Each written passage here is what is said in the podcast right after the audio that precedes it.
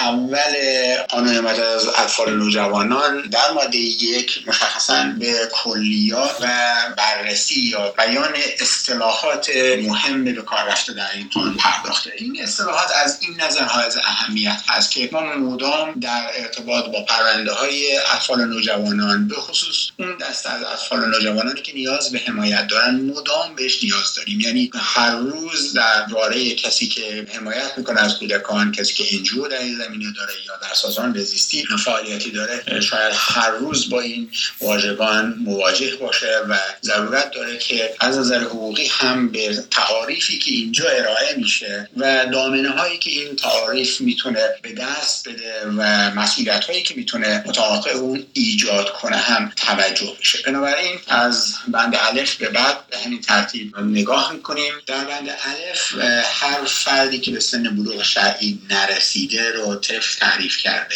این تعریف در حقیقت یک تعریف حقوقی شرعی هست که به تأثیر از قانون مدنی در ماده 1210 قانونگذار اومده این موضوع رو تکرار کرده. شاید بیشتر به دلیل این هست که می‌خواد به شورای نگهبان بگه که ما اینجا موازین شرعی یا تعاریف شرعی و فقهی رو نمی‌خوایم از یاد ببریم به دلیل اینکه خب ما از این نظر در قوانین مختلف چه در قانون آینداس کیفری و چه در قانون مدنی و در قانون مجازات اسلامی. با مسئله طفل مواجه هستیم. بعد سایر قوانین هم بعضا مواجه هستیم اما می‌دونیم که ما طفل رو به حالتهای مختلف می‌شناسیم و اگرچه که به سن بلوغ شرعی نرسیده طفل هست اما درجات مختلف داریم. در مورد حداقل سن ازدواج تعریف متفاوت هست 13 و 15 سال هست. در مورد گرفتن گواهینامه تعریف دیگه ای داریم از 17 سالگی می‌تونن گواهینامه می‌گیرن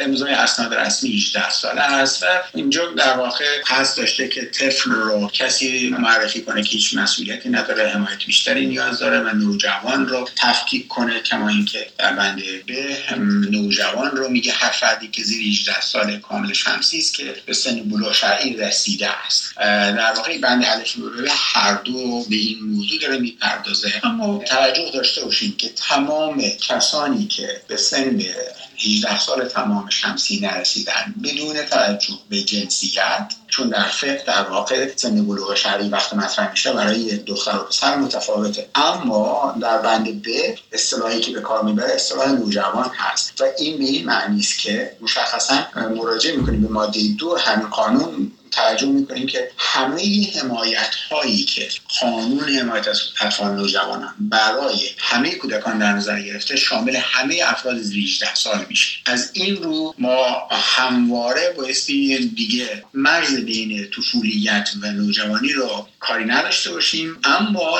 تناسب حمایت هایی که باید انجام بدیم تناسب رفتاری که با کودکان باید انجام بشه تشخیصی که یک روانشناس یک مددکار باید انجام بده متفاوت هست به تناسب سن و حمایت هایی که می‌تونن بگیرن. یه طفل که زیر سن مثلا 10 سال هست زیر سن 15 سال هست ممکن حمایت های بیشتری نیاز داشته باشه تا سن 17 یا 16 سالگی و نوع حمایت ها ممکنه متفاوت باشه. و توجه داشته باشید که حالا میریم به بند پ تو بند پ یک موضوع جالبتر به نظرمون می‌رسه و اون اینکه اصطلاحاتی که تو بند پ به کار می‌بره به تناسب سن سن افراد متفاوت هست. به طور مشخص در بند پ به بیتوجهی و سهلنگاری اشاره کرده. بیتوجهی سهلنگاری و در بند ت به سوء رفتار اشاره کرده. این دو تا بند پ و ت یک تناسب مشخص با تعریف نوجوانی و کودکی داره. برای اینکه بیتوجهی به یک طفل شیرخوار سهلنگاری نسبت به یک طفل شیرخوار با سهلنگاری نسبت به یک دختر 15 ساله یا یک پسر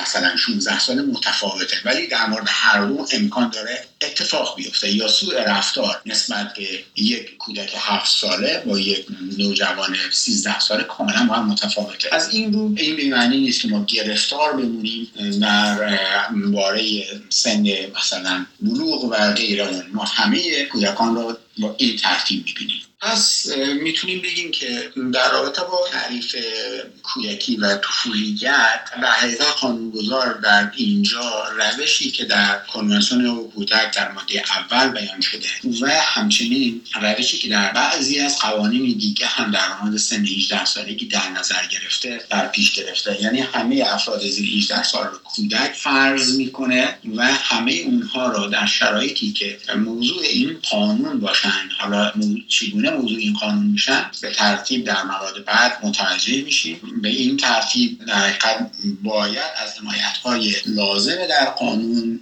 بهره بشن و این حمایت ها عمدتا از ناحیه دادگاه های اطفال از ناحیه سازمان آموزش پرورش از ناحیه خیلی خیلی مشخص و روشن سازمان بهزیستی از ناحیه پلیس و نیروی انتظامی و از سوی وزارت بهداشت در آموزش پزشکی و حسب مورد سایر سازمان ها باید سرازیر بشه به سمت کودکان و ما به سادگی می‌تونیم از این تعاریف پی ببریم که چگونه بایستی توجه باشیم به اینکه حالا کودک سن شرعی داره یا نه به صورت کلی در عمومیت قضیه ضرورتی نداره اون توجه بشه بلکه ضرورت در اونجا هست که متناسب با سن حمایت لازم دریافت بشه جلوگیری بشه از آسیب دیدگی مجدد یا آسیب دیدگی بیشتر کودکان در رفتارهایی که مورد نظر هست.